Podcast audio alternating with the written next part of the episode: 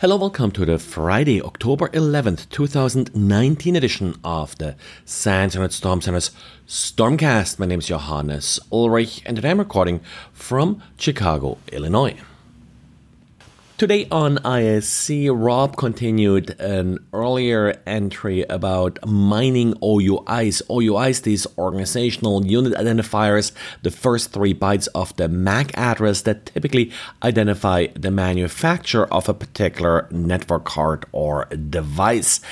He explains how to use PowerShell and SNMP to actually get a list of all OUIs in your network and look for outliers. Kind of interesting his use case here. The network that he looked at, they recently did migrate from one voice over IP device to another manufacturer's devices. So with this script, he was pretty quick in identifying an, device that was sort of left behind from the prior manufacturer. Of course, uh, this can also be used to identify rogues connected to your network. There have been some interesting stories recently, for example, about Raspberry Pis and the like being found connected to networks that weren't supposed to be there.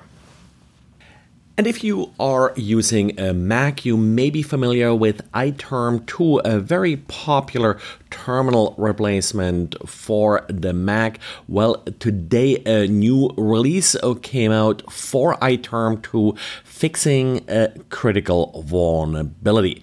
Based on the flaw in the Tmux integration of iTerm2, it is possible to execute at least some commands within iTerm if a user, for example, looks at a malicious file.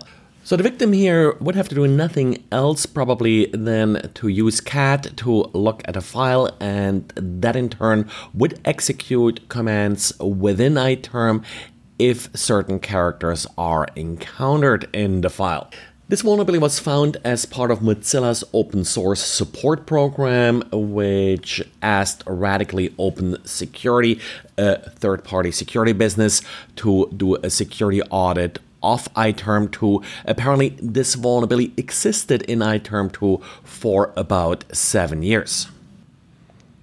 Well, and the next story also affects Apple, but actually Apple software running on Windows. This is a blog post by Morphisec that took into the active exploitation of an unpatched vulnerability in the Apple software updater that's distributed with iTunes for Windows. This particular software suffers from an unquoted path vulnerability, where essentially a file name being passed to the software isn't accurately enclosed in quotes, which does allow an attacker to use this software to execute additional code. Now, this is nothing that's sort of directly exploited over the network where you click on a link or such, but it does allow an attacker to use this whitelisted software to actually execute malicious code and evade detection this way. So while the end effect is code execution, really what this amounts to is more sort of a security feature bypass vulnerability, not uh, really technically speaking an arbitrary code execution or privilege escalation vulnerability. But according to Morphisec, this vulnerability is actively being exploited in some targeted attacks, also to deploy ransomware. Morphisec does call this particular campaign BitPaymer or iEncrypt and has seen it in August of 2019. And Morphisec has now released these details after Apple has released an update for iCloud for Windows and related components earlier this week. And over the last couple days, a number of government agencies in the UK and uh, I think today or yesterday also here in the US have warned about a number of vulnerabilities in popular VPN products. This affects Pulse Secure, Fortinet, and Palo Alto VPNs. The vulnerabilities themselves aren't new and I have covered them in the past when they were first released, but apparently there is still a lack of awareness of these vulnerabilities, and these vulnerabilities are now actively exploited. For Pulse Connect, there are two vulnerabilities. One allows arbitrary file reading pre authentication, the second one does allow post authentication command injection, but of course, by first reading files with credentials pre authentication, an attacker may be able to authenticate.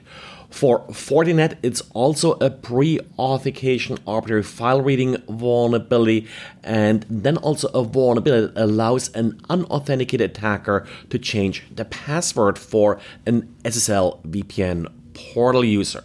And for Palo Alto, it's a remote code execution vulnerability in the Global Protect portal or Global Protect gateway interface that um, can be exploited without authentication. So, critical vulnerabilities make sure your VPN software is up to date. That's again one of those things that's easily missed. And that's it for today. Thanks again for listening and talk to you again on Monday. Bye.